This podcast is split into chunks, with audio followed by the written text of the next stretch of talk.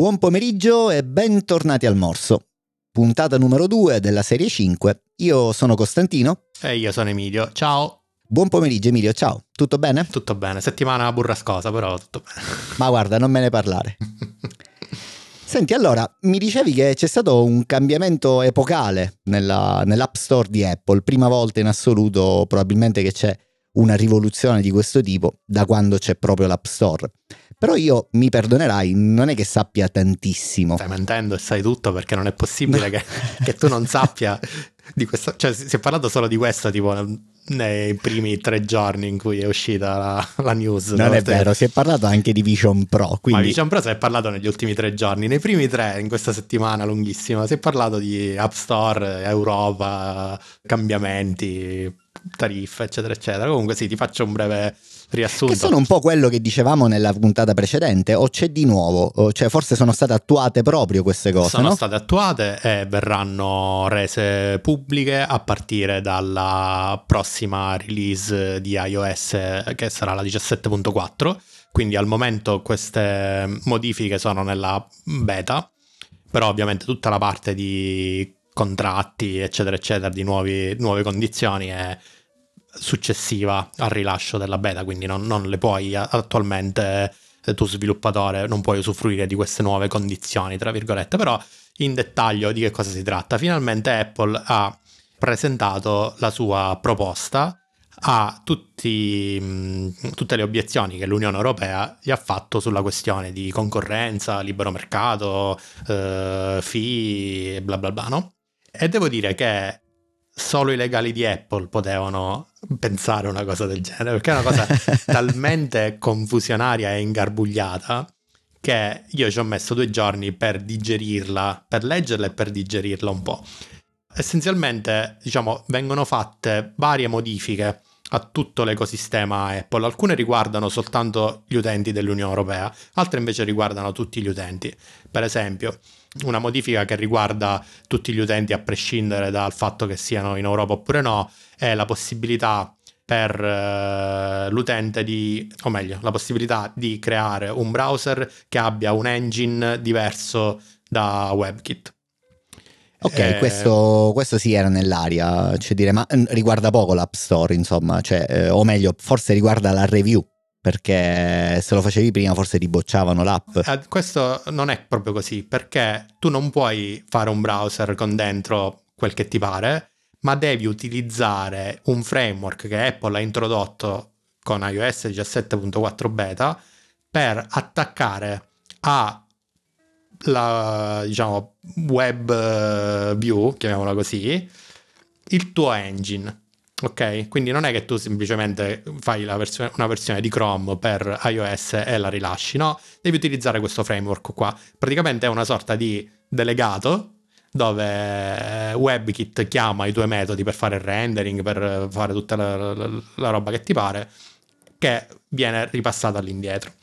Eh... Vabbè, ha senso però, così come me la stai dicendo ha senso perché probabilmente eh, diciamo i contratti eh, di tutto lo stack sopra e sotto restano uguali, quindi eh, Apple ha la garanzia che non si rompe nulla, né sotto né sopra. Sì, praticamente sì, però è un, un, diciamo, secondo me è un effort no- notevole da un punto di vista ingegneristico, cioè Apple ha dovuto creare un nuovo framework da zero per permettere questa cosa qua, non è una cosa che fai dall'oggi al domani, no? Non è semplicemente ha liberato le regole e dice fai il browser che ti pare e io te lo approvo a livello di review è proprio tutta una, una costruzione. Vabbè, ma questa qua è la, la... Dico, gioca a suo favore, però, nel senso è lodevole il fatto che eh, per assicurare una forma di consistenza a livello di eh, sistema operativo, di framework, di interfacce e tutto, ci ha messo anche del lavoro, cioè forse gli sarebbe costato meno.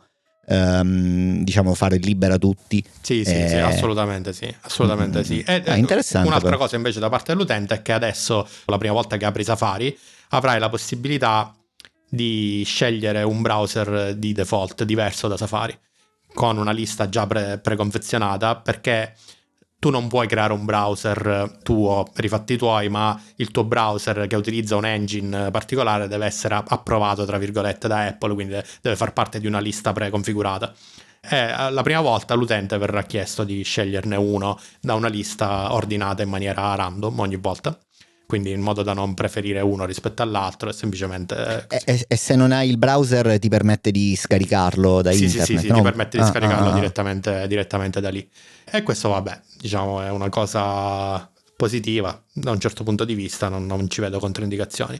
Il, la bomba atomica invece è stata buttata per quanto riguarda il side loading, o meglio ancora gli app store alternativi. Finalmente Apple ha presentato la possibilità agli sviluppatori di creare un app store alternativo con 50 milioni di asterischi però. Nel senso che tu puoi creare un app store alternativo quindi allora, devi essere autorizzato a creare un app store alternativo.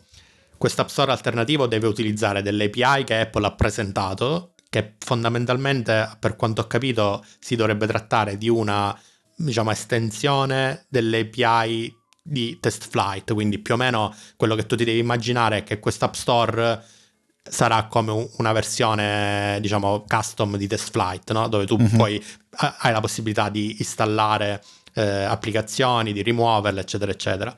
Cosa c'è di, di complicato in tutta questa faccenda? Che intanto gli App Store non saranno distribuiti tramite App Store, quindi l'unico modo per installare un, uno store alternativo è quello di andarci da internet, quindi dal web, dove ci sarà un link da cui tu puoi scaricare questo store alternativo. Quindi mm-hmm. di base Apple ti dice se vuoi fare con- concorrenza a noi, però sono pro- problemi tuoi su come distribuisci questo Vabbè, store. Mi sembra, mi sembra, eh, scusami, eh, ma mi sembra assolutamente naturale, nel senso Apple se, se ti permettesse di scaricare lo store alternativo dall'App Store sarebbe eh, di per sé un, un endorsement mm. eh, che si fa, quindi esatto. mi sembra assolutamente normale questo qui. Da un punto di vista tecnico, la particolarità è che le app che tu mandi allo store alternativo in realtà le devi fare passare sempre da App Store Connect e questo lo dicevamo la puntata scorsa. Esattamente, sì, in modo che Apple mm-hmm. possa fare una review, una notarizzazione, eccetera, eccetera. Mm-hmm. Mm-hmm. Ov- ovviamente stiamo parlando di una cosa che funzionerà solo in Unione Europea, eh, al di fuori questa cosa chiaro, è, è chiaro. assolutamente vietata. E quando tu fai la submission ad Apple di quest'app potrai decidere su quale store pubblicarla, quindi eh, App Store oppure lo store, che ne so, di eh, Batte la Pesca, di Face, di Meta, eccetera, eccetera. Ma si può fare la doppia pubblicazione? Si può no? fare, cioè dire... lo puoi oh. pubblicare su tutti gli store che vuoi, puoi pubblicare okay. soltanto su App Store oppure soltanto sullo store alternativo, eccetera, eccetera. Che cosa implica questa cosa qua? Allora, per chi gestisce lo store dovrà pagare ad Apple una fee di 50 centesimi per ogni download nell'anno. Quindi che cosa significa? Se tu se, se il tuo utente, tra virgolette, scarica l'app la prima volta, dovrai pagare ad Apple 50 centesimi. Ok. Se però tu riscarichi l'app o fai un aggiornamento nell'arco non del 12 mesi non è usato, però alla scadere del dodicesimo mese anche l'update diciamo viene riconteggiato. Quindi tu immagina tutti gli utenti che per esempio si installano un'app e non la cancellano mai, anche se non la usano mai.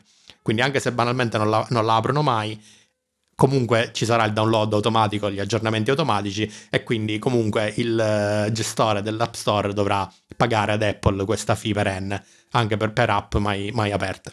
Però mi sembra di leggere, mentre ti ascolto sto cercando di rifarmi eh, della, di, delle mancanze, perdonatemi, eh, però mi sembra di leggere che qui c'è una soglia minima di un milione di download. No, cioè, la soglia so- minima di un milione di download si applica solo a chi fa l'app perché c'è una doppia fee, una fee che è dovuta da chi gestisce l'App Store e una fee che è dovuta dallo sviluppatore che distribuisce l'app. Per lui vale questa, mm, diciamo, questa soglia minima di un milione di, down, di download gratis, diciamo così, chiamiamoli così. Per l'altro no. Ho capito. Quindi tecnicamente Apple dovrebbe recuperare un dollaro per ogni download, essenzialmente. Dove sta la fregatura? Cioè, nel senso, dice, oh, mi stai fregando? No, in realtà Apple ha abbassato le fee tradizionali. Diciamo, tu per aderire a tutto questo mh, mm, sistema megagalattico dovrai accettare delle nuove condizioni commerciali da parte di Apple che prevedono un abbassamento delle fee, diciamo quelle classiche che conosciamo, il 30% so, sulla, uh-huh. Sulla, uh-huh. sulla, vendita, o 15% se, se rientri nella categoria di small business a, uh, che dovrebbe essere 20 E... Vediamo, fammi vedere se mi ricordo dove sta.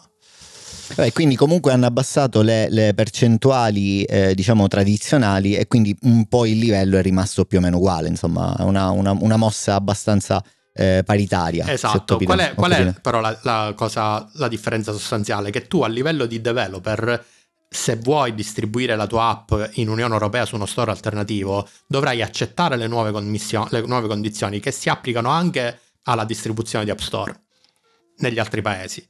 Quindi dovrai dare una fee che sarà il 10%, il 17%, quello che è, più uh-huh. questa...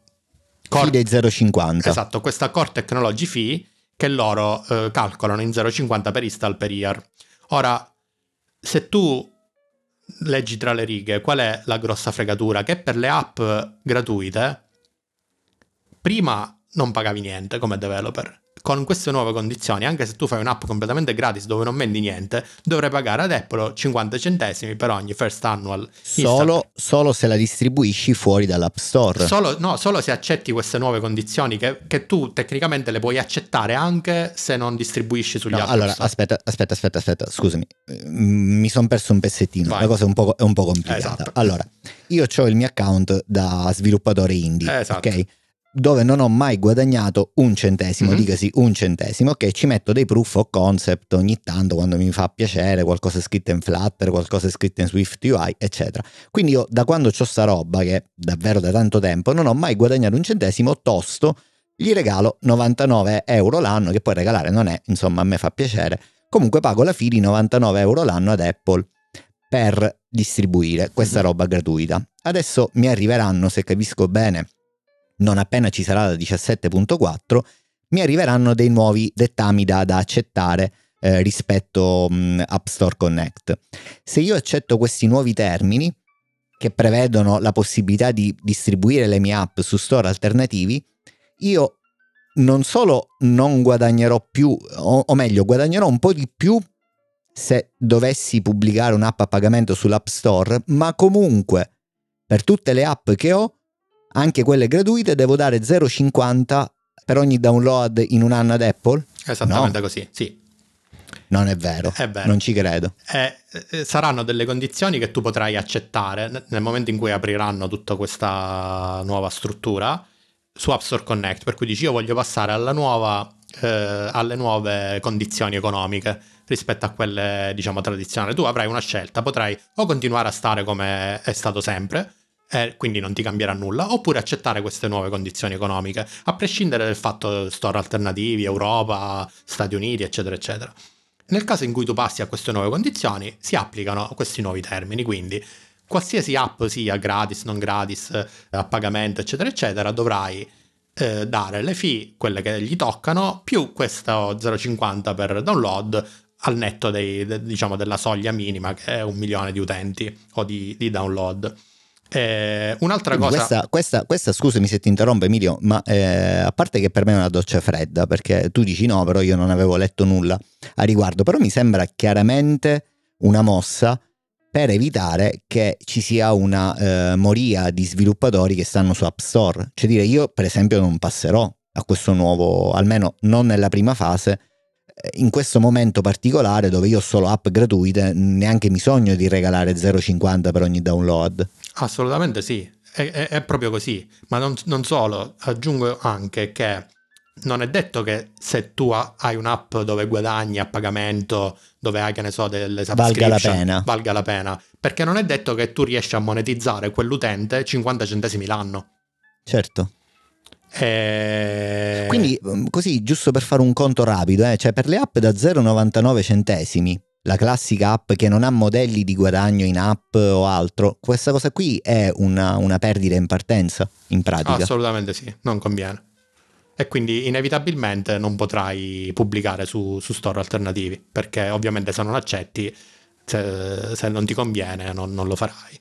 Cioè non ti daranno mai l'entitlement di cui si parlava la volta scorsa, giusto? Cioè non, av- non potrai avere questo entitlement o comunque non avrai le possibilità su App Store Connect di flaggare qualcosa, immagino. Ah, assolutamente sì, dovrai per forza pubblicare su App Store. Mamma mia, ora capisco perché c'è un gran parlare di sta roba, ma qual è il sentiment generale? Giusto per capire, perché io sto guardando Mastodon, però... Ma allora, c'è stato, nelle prime ore c'è stata un, una botta di entusiasmo da parte degli utenti europei, perché dicono, ah, finalmente c'è la possibilità di una pseudo-liberalizzazione.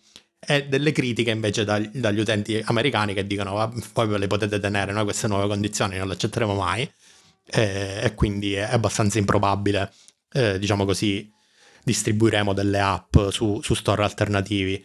Eh, la sensazione che io ho è che questa sia stata una mossa di Apple per eh, for- forzare in un certo senso gli sviluppatori a rimanere allo status mm-hmm. quo sì. e invece guadagnare eh, dei soldi da parte delle grandi aziende che al momento ad Apple non danno niente.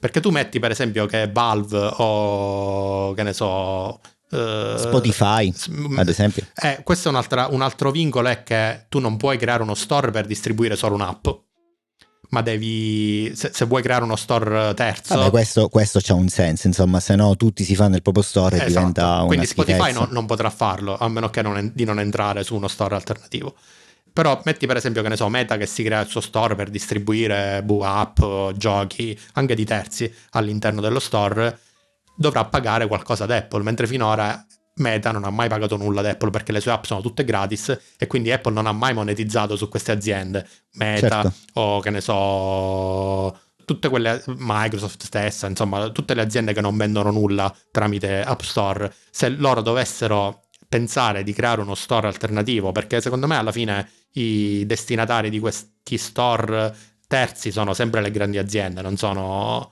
diciamo i singoli o, o sì, quelli scappati di sì, casa. Eh. Anche perché tra l'altro c'è un altro vincolo che nel momento in cui tu accetti tutta questa ambaradan devi dare una sorta di fideiussione ad Apple che sei in grado di pagare un milione di dollari, cioè che hai devi, devi no, prendere... non è vero, te lo giuro, vero. te lo giuro per evitare che, che, magari poi non glieli puoi dare e quindi loro, ah, vabbè, quindi, in perdita. Però vedi, allora mh, mm, mi metto un attimino in una modalità neutra, mh, mm, nel senso che non voglio dare né un parere positivo né un parere negativo mh, mm, a, a prima botta di questa informazione. Però in generale mi sembra da un punto di vista dell'utente una mossa studiata bene, nel senso una roba a parte che non si potrà fare perché appunto si continua a passare da App Store per avere questa review eh, diciamo eh, sui generis dell'app, magari non è super dettagliata, però comunque c'è un minimo di garanzia che non passa proprio spazzatura. E, e quindi a netto di questo, comunque eh, store eh, ambigui, comunque non ce ne potranno stare. E eh, invece perché... sì. perché Apple non ha, eh, proprio questo per legge, per legge dell'Unione Europea, potrà fare una review tecnica, quindi impedire all'app di fare cose che danneggiano il sistema operativo, che utilizzano API private, ma non potrà nessun, eh, nessun, non potrà dare nessun giudizio sui contenuti dell'app. No, no, no, no, sì, ok, ok, questo eh, okay, non lo sapevo, però ok, prendo atto, ma non mi riferivo a questo, io mi riferivo a monte, a chi ospita, a chi fa l'housing delle app. Cioè dire comunque dietro eh, ci deve essere un'identità chiara soprattutto come dicevi tu con una fideiussione o mhm. comunque mm-hmm. una pseudo garanzia rispetto a un milione di euro. Dunque lo store eh, malevolo eh, o comunque non riconducibile a nessuno in pratica non può esserci. No, no, certo. Cioè non è, ad, ad esempio oggi su, um, correggimi se sbaglio, non vorrei dire delle sciocchezze, però su Android in realtà basta un link per scaricare un IPA. Mm-hmm. Non, non, ci sono eh, dei vincoli di qualche tipo, mentre in questo caso eh, ci sono comunque dei vincoli che danno una garanzia all'utente.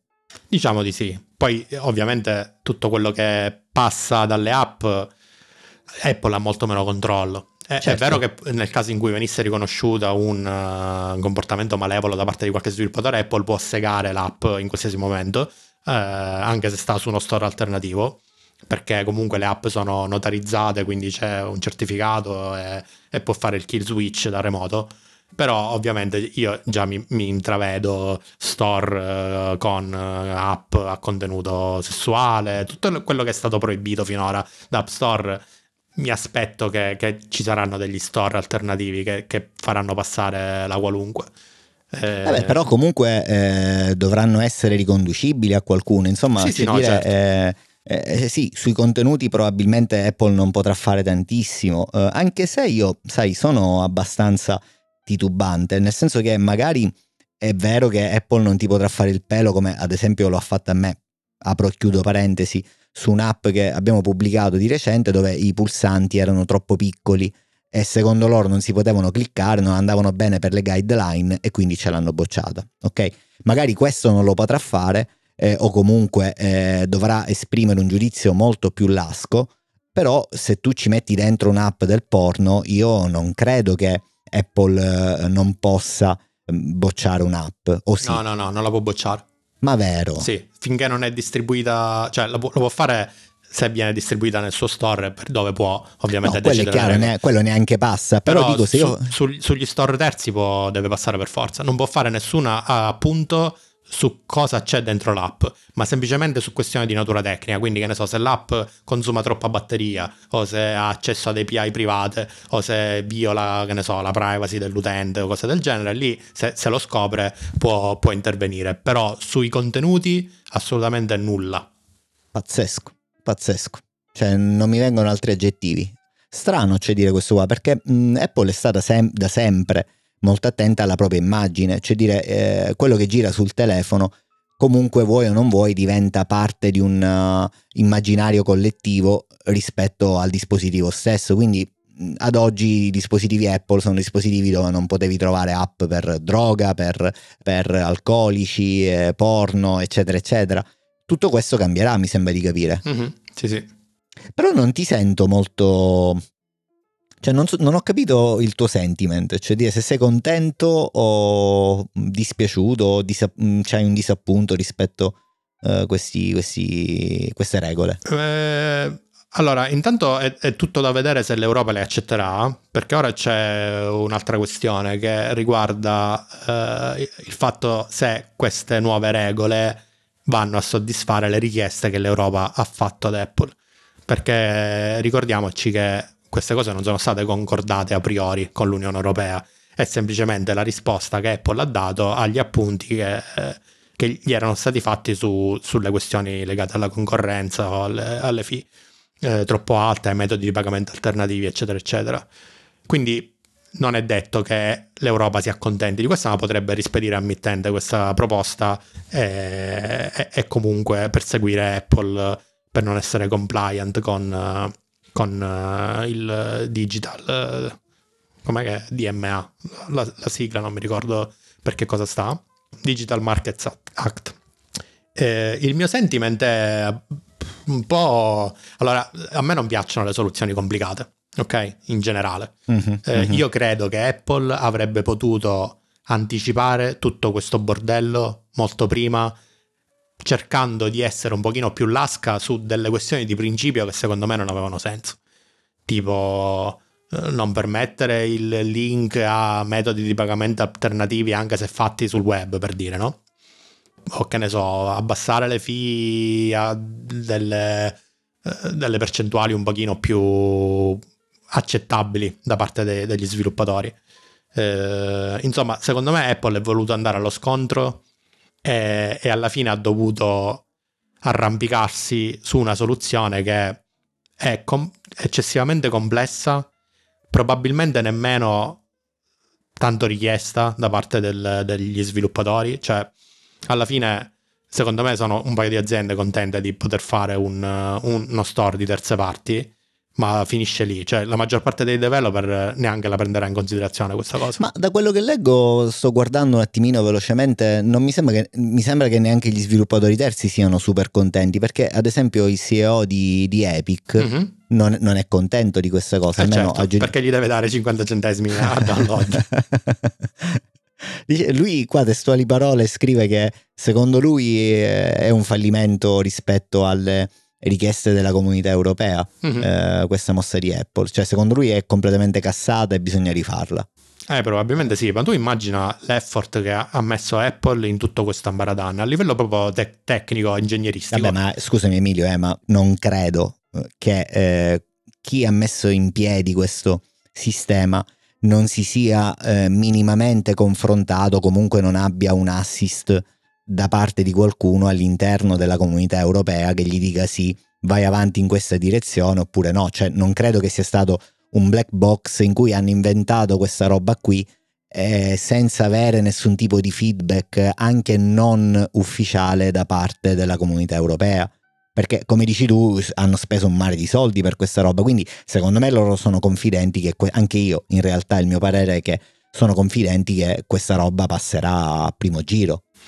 Probabilmente sì, però non è, non è garantito. Perché comunque parti sempre dal presupposto che queste richieste vengono da una causa mossa da aziende eh, nei confronti di Apple, ok? Che hanno acceso i riflettori sulla questione e quindi se, se ovviamente chi ha, ha, diciamo, lo scontento iniziale continua a rimanere scontento, il problema eh, si potrebbe ripresentare, no?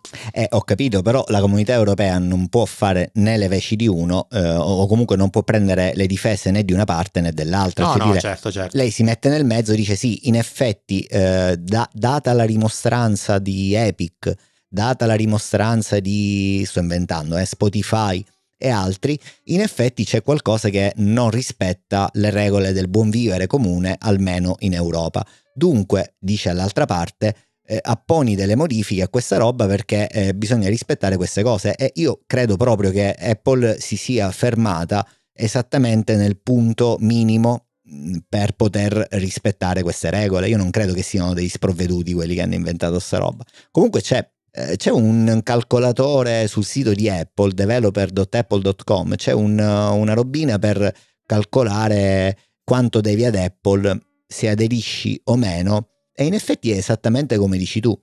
Cioè dire io ho provato a fare un demo, qui 2 milioni di download l'anno eh, di un'app gratuita e se accetto le nuove capability devo dare ad Apple 41.000 euro l'anno se, se, non, se non, accetto le, le, le nuove, i nuovi termini e condizioni, resto a zero. Ora, esatto, eh. metti per esempio l'app di Mastodon, quella ufficiale, no? Che è gratis e, che sicuramente fa più di un milione di download all'anno. A voglia, a voglia. Se andremo nell'ordine, secondo me, non, non, esagero, ma almeno 15 milioni di download. Eh, metti quanti eh, soldi gli devono dare ad Apple così un, dal niente. 600.000 euro circa. Eh. Vabbè, stessa cosa anche Chrome, stessa cosa anche tutte quelle applicazioni che sono Gmail, quelli saranno milioni di download, cioè quelle evidentemente Google dovrà... Eh, ma scusami, come funziona la cosa? Cioè se io sono un, un'unica identità, quindi aziendale, come mi riferisco a una company oppure un, uh, un singolo, e apro due account, uno che accetta i nuovi termini e uno che non accetta i nuovi termini, in realtà forse non si può fare. No, no? perché cioè, comunque è legato al tuo diciamo, codice aziendale. Codice quello... aziendale, partita IVA o comunque sì. codice fiscale. No, è o, o tutto o niente. Tutto non niente. solo, una volta che accetti i nuovi termini non puoi più tornare indietro. Ah, Ah, quindi non si può fare un, uh, un ritorno indietro? No, no, no, no, non si accettano ripensamenti. si... molto dura. Quindi io vedo che ci sarà una barricata di, eh, di utenti vecchio stampo che resteranno su App Store, eh, terranno alta la bandiera e poi ci saranno i dissidenti, no?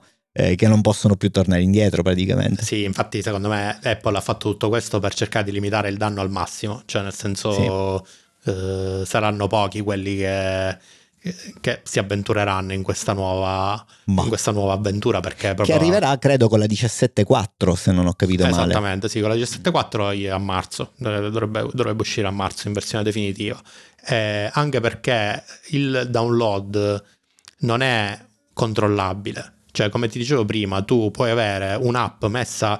Io ho un sacco di app, eh, per esempio, con subscription, no? dove la subscription è scaduta, non l'ho più rinnovata, ma l'app continua a tenerla sul telefono, certo, che di notte certo. lui si aggiorna, sta lì a fare la muffa, anche perché poi da quando Apple ha permesso la customizzazione delle pagine, no? delle, della dashboard, della dashboard, insomma della springboard, uh-huh. eh, della home essenzialmente, io in home tengo solo le app che uso regolarmente, no? Tutte le sì, altre certo, sono, poi le altre scompaiono, sì, eh, esatto. chissà, sì, sì, e stanno, certo. continui a pagare. Eh, quindi non essendo una metrica controllabile, io non credo che ci siano aziende che mettano in crisi, cioè che, che rischiano il proprio modello di business su, su questa cosa qua.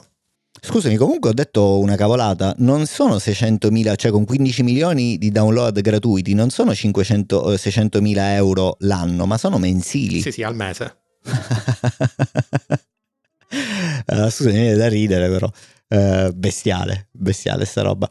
Ma vedremo, io comunque come dicevo l'altra volta continuo a essere fermamente convinto che resterò dove sono e probabilmente il 100% dei eh, dei clienti con cui lavoro resterà dove sta, insomma non si muoverà eh, di una virgola rispetto all'App Store. Credo che non vedremo dei cambiamenti a livello di uh, small business o comunque delle aziende con cui lavoro io che avranno necessità di fare sta roba. Saranno soltanto forse delle grosse aziende oltreoceano, comunque quelle che citavi tu, Spotify, Epic, Meta, che, che, avranno un interesse di questo tipo. Però sono curioso di vedere come come evolverà la cosa. Vedremo. Senti, 17.4 che porterà anche il transcript eh, sull'applicazione Apple Podcast. Non so se, se, hai letto, a me sono arrivate anche le email. Ho Purtroppo letto però, e non ho provato però perché non, non c'ho la beta. Eh, ma purtroppo però in italiano ancora non c'è, c'è ehm, inglese, spagnolo, francese credo. Eh, sempre non fortunati, c'è, no? Non c'è, siamo sempre fortunati, non c'è l'italiano. Ma secondo te, eh, tu, tu più o meno hai capito come funziona tecnicamente? C'è una cosa che avviene sul device, in locale, in tempo reale, oppure è Apple che diciamo fa sta roba in pre-processing eh, magari sui server poi allora io credo che ci, sia una, um, ci siano entrambe le cose perché eh, ad esempio leggevo da qualche parte che ehm, sebbene questa cosa è già probabile eh, la puoi testare sulla 17.4 Apple ha, ha spiegato ha fatto uno statement in cui dice chiaramente che le puntate vecchie dei podcast che ci sono ancora non, non supportano questa funzionalità. Dunque una parte eh, di questa elaborazione viene fatta lato loro. Probabilmente credo che faranno un parsing della puntata per facilitare poi eh, la, mm, il transcript che avverrà comunque sul device. Probabilmente il loro sistema di machine learning eh, fa i capricci con l'italiano. Se ti ricordi un po' tutta la storia del voice recognition, eh, ha avuto un cattivo rapporto con l'italiano, a partire da quando fu introdotto Siri, no? Eh, per... Sì, sì. Continuando ancora oggi eh, non abbiamo la storia del, del, mm, del, voicemail, insomma manca tanto. Peccato, secondo me questa è una cosa bella per, per i podcast, perché a me capita abbastanza spesso eh, di non poter sempre ascoltare l'audio, a volte lo devo togliere. Secondo me è una cosa che comunque arriverà nel corso dell'anno anche nelle, nelle, altre lingue. Una cosa interessante è la poter, poter fare una ricerca no? full text su magari full una puntata e, e, quello lo puoi fare eh, ad esempio, ad esempio questo qui credo che mi riferivo a questo quando dicevo entrambe le cose. Per esempio tutta questa parte qua credo che sia computata a priori. Quindi loro faranno qualcosa, aggiungeranno un, una sorta di metadato alla, alla puntata.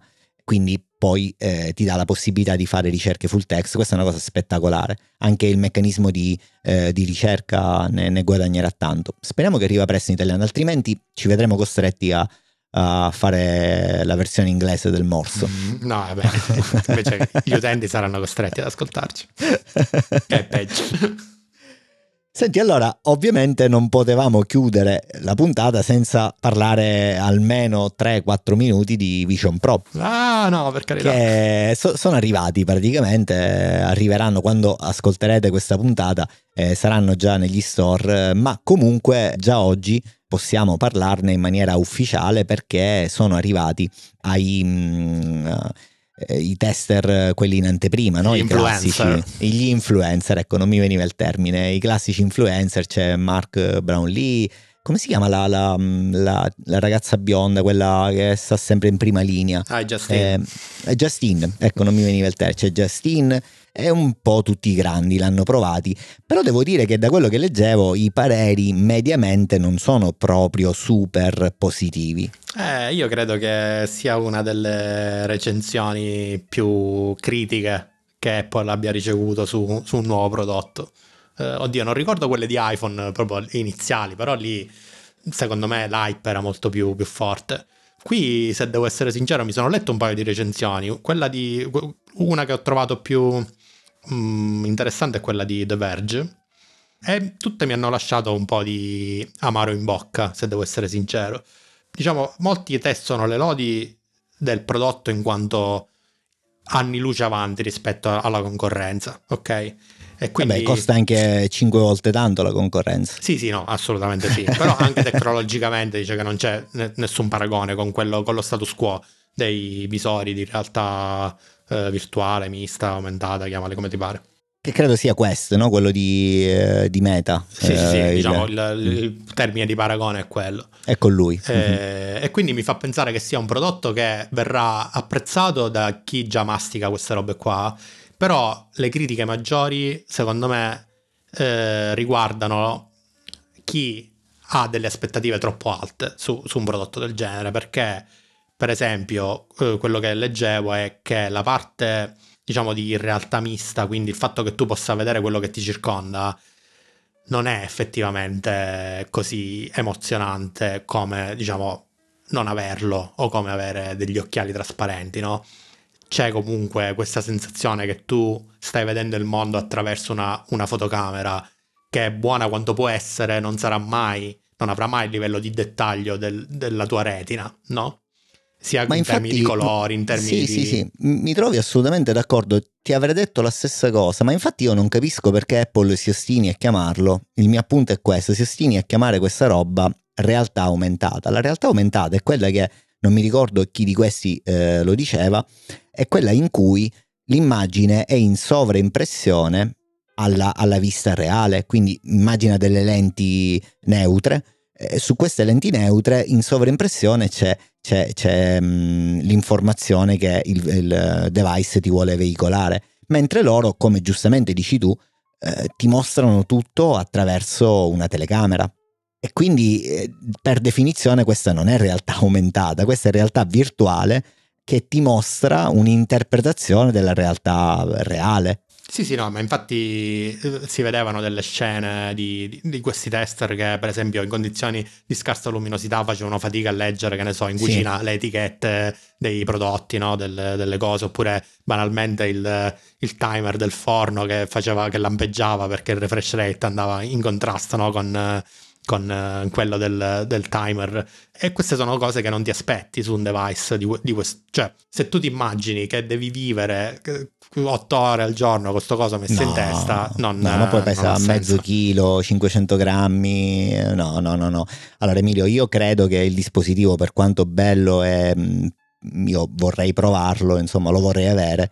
Perché no, se fosse gratis però è un prototipo avanzato, ma sempre prototipo si tratta. Cioè, secondo me, la direzione che Apple eh, avrà se questa cosa prende piede non è un buco nell'acqua, è quella appunto della realtà aumentata, i famosi Google Glass. Ma che speriamo. Per... Eh, ma certo, sicuro Emilio, non, non può essere questa qui. Cioè, io non mi ricordo, forse questa stessa recensione di The Verge ho visto io insieme a qualcun'altra dove facevano vedere, facevano un conto rapido rispetto alla tecnologia attuale, quindi la telecamera più i display OLED, micro LED che ci sono per ogni occhio, comunque mh, mm, mediamente riesce a vedere ad esempio uno spettro fittizio di colori che corrisponde circa al 58% della gamma di colori reali che l'occhio vede, quindi già questo è un, un castrare le potenzialità d- della tecnologia tantissimo, quindi immagino che anche Apple lo sappia, dunque per ora la soluzione è questa, ma la tecnologia si evolverà rispetto a, a, quello che potrà offrire. In questo momento semplicemente credo che non siano in grado di poter fare quello che stiamo dicendo. Quindi la soluzione migliore, visto che comunque de- dovevano piazzare una bandierina, era questa. Mm, però soltanto chi si può permettere di fare sperimentazione, immagino, comprerà questi device, sebbene che sto leggendo loro ne hanno venduti almeno dicono 200.000 pezzi già. Beh, no, non sono tantissime, sono no, cifre, non sono tante. Cioè, considerando i numeri di Apple, sono proprio cifre quasi ridicole. Eh, sì. Penso abbiano venduto più Apple TV il giorno del lancio, probabilmente. Beh, ma anche i prezzi sono diversi, cioè che ti ah, aspettavi. Cioè, sì, no, no. Non... Però, sai, rimango sempre un po'. Per, per, esempio, hanno bocciato senza mezzi termini tutta la questione del, degli occhi no? che si vedono, gli occhi finti, tra virgolette, che sì, quelli attorno a te vedono. Cioè, quella roba lì dice che è praticamente inutile, che non serve quasi a nulla. Sì, eh, tutti si aspettano che verrà tolta nella prossima versione praticamente, mm-hmm. leggevo. Mm. Eh, Ma anche quella cosa lì, come si chiama? L'avatar che ti crea Persona. il persona, persona, esatto. Dicono che sia una, una cosa su cui c'è un margine davvero notevole di miglioria. Sì, sempre che, che- che riescano a farlo. Boh, non lo so, eh, sinceramente mi si è smontato moltissimo l'hype su, su questo prodotto. Ehm, da- sono molto curioso. Sì, mi piacerebbe provarlo, ma semplicemente perché non ho mai provato cose del genere. Banalmente nemmeno con la PlayStation non ho il, la- il visore di realtà virtuale per, per giocare eh, con la PlayStation. Quindi, diciamo, solo per curiosità mi piacerebbe provarlo, ma dubito che io, cioè rimango molto critico nei confronti di prodotti del genere e le recensioni che ho letto sono molto critiche sull'aspetto sociale di questi dispositivi che tendono le persone a isolarsi troppo, probabilmente. Eh, Ma guarda, ti devo dire che onestamente in tutte le recensioni che ho visto mi ha fatto uno strano vedere i vari eh, Mark Brownlee, Justin, eh, eccetera, eh, con questi cosi messi in testa, eh, cioè ti danno un, un senso a guardarli di qualcuno che è completamente fuori dalla tua dimensione, eh, quindi non è che sia proprio bellissimo. Eh, Sì, sì, no, ma vederli. infatti anche se Apple ha speso molto a livello di marketing per farti credere che questi dispositivi non, non ti isolano dal mondo, però in realtà secondo me è è nella natura intrinseca di queste robe quello di isolarti. Probabilmente anche il fine l'obiettivo, perché altrimenti non, non li useresti. Ehm, alcune cose positive le ho lette, per esempio il setup automatico no, che hai con il Mac, per cui se, inqua- se- se guardi con il visore addosso e guardi il Mac, ti compare un bottone nella UI che puoi schiacciare e automaticamente diciamo, fa il mirroring, lasciami passare il termine, del Mac su, all'interno di Vabbè, Vision Pro e quindi Voglio dire, lavorare. poca roba per Apple, Ah, insomma, sì, non, ci è, mancherebbe non, è- non manca a lei fare sta roba, insomma, cioè, non, non si può basare eh, un, un prodotto soprattutto di questo prezzo, insomma, secondo me, se posso permettermi, ora non voglio sembrare il saputello e fare antipatia, però hanno sbagliato il modo in cui eh, si sono approcciati al problema. Loro dovevano partire con un low profile, quindi con un prototipo low profile che costava poco e che restava appunto eh, in una zona prototipale. E poi da lì scalare verso la versione Pro, che se ci pensi è un po' quello che hanno fatto con tutti gli altri dispositivi. Io non ho capito perché sono partiti al contrario. No, questo non lo so Perché- neanche io. Eh, magari cioè, con l'iPhone, se tu ci pensi, ma anche con l'Apple Watch, eh, un po' con tutto, con l'iPad, la- mh, diciamo, la- il workflow è stato sempre al contrario. Cioè si è partiti da un modello che non è un prototipo, insomma, l'iPhone, però un modello di base. Poi su quello si è andato a costruire una, una value proposition eh, verso il concetto di Pro, verso il concetto di Pro Max e così via. Stessa cosa l'Apple Watch. Apple Watch, eh, poi mh, è arrivato l'Ultra, e stessa cosa gli iPad, insomma te ne potrei raccontare tante, eh, mentre su questo sembra che stiano facendo esattamente al contrario, cioè stanno partendo dalla eh, versione super mega galattica per poi andare a togliere caratteristiche tipo il visore esterno o altro. Chissà perché hanno scelto questa strada, che peraltro non potrà essere abbracciata da vuoi o non vuoi eh, dalla maggior parte dei developer, perché nessuno ha da spendere 4.000 euro quando arriveranno in Europa per fare qualche test e capire se la tecnologia vale la pena o meno. Secondo me il loro obiettivo iniziale quando hanno iniziato a progettare tutta questa roba qua era quello di creare un nuovo paradigma di computing, quindi proprio nella definizione stessa che loro danno è quello di spatial computing, no? E quindi dovevano per forza di cose fare un dispositivo che avesse quante più feature possibili, che siano tecnicamente o non tecnicamente fattibili. Eh, perché se partivano invece di, a basso profilo, facevano magari un visore che ti permetteva di fare entertainment, no? banalmente, ti vedevi i film in 3D e lì finiva, cioè una specie di Apple TV schiaffata senza, senza display negli occhi, no? Eh, probabilmente venduta anche a, che ne so, 400-500 dollari, poteva anche essere sufficiente come prima iterazione.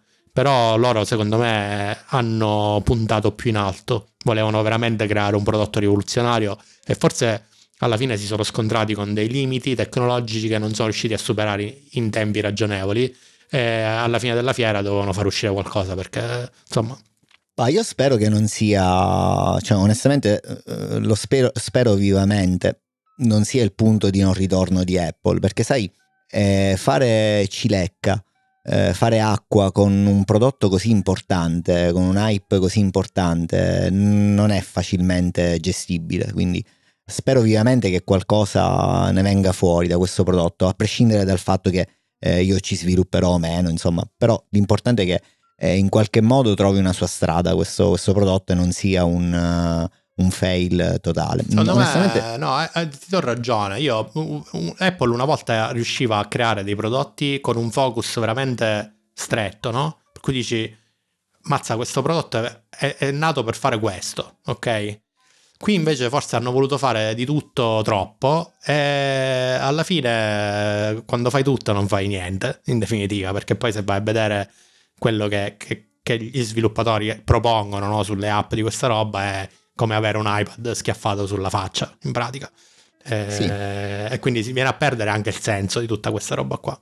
No, ma tra l'altro non so se hai letto, Netflix ad esempio, così come tanti altri, l'hanno snobbato alla grande, cioè il CEO di, di Netflix ad esempio diceva che non ci vede, almeno in questa fase, un effort eh, lato Netflix per eh, arrivare ad avere un prodotto valido, perché è così piccolo il bacino che mm, non li riguarda, quindi se vuoi utilizzarla la usi da web e basta. Sì, sì, no, ma ci sta, nel senso che poi queste grosse aziende fanno i conti della serpa, quindi se tu hai un, un bacino di utenza che sotto il milione, no, non stanno nemmeno a discutere su, su piani di sviluppo o cose del genere, figurati. Io spero, io spero, vivamente che adesso non ci sia il continuo di quello che diciamo da due anni a questa parte, cioè fino ad ora tutto è stato eh, messo in disparte, mi riferisco a, all'attenzione particolari su iOS, eh, glitch, problemi, lato dev, non dev, stessa cosa su macOS, eccetera, perché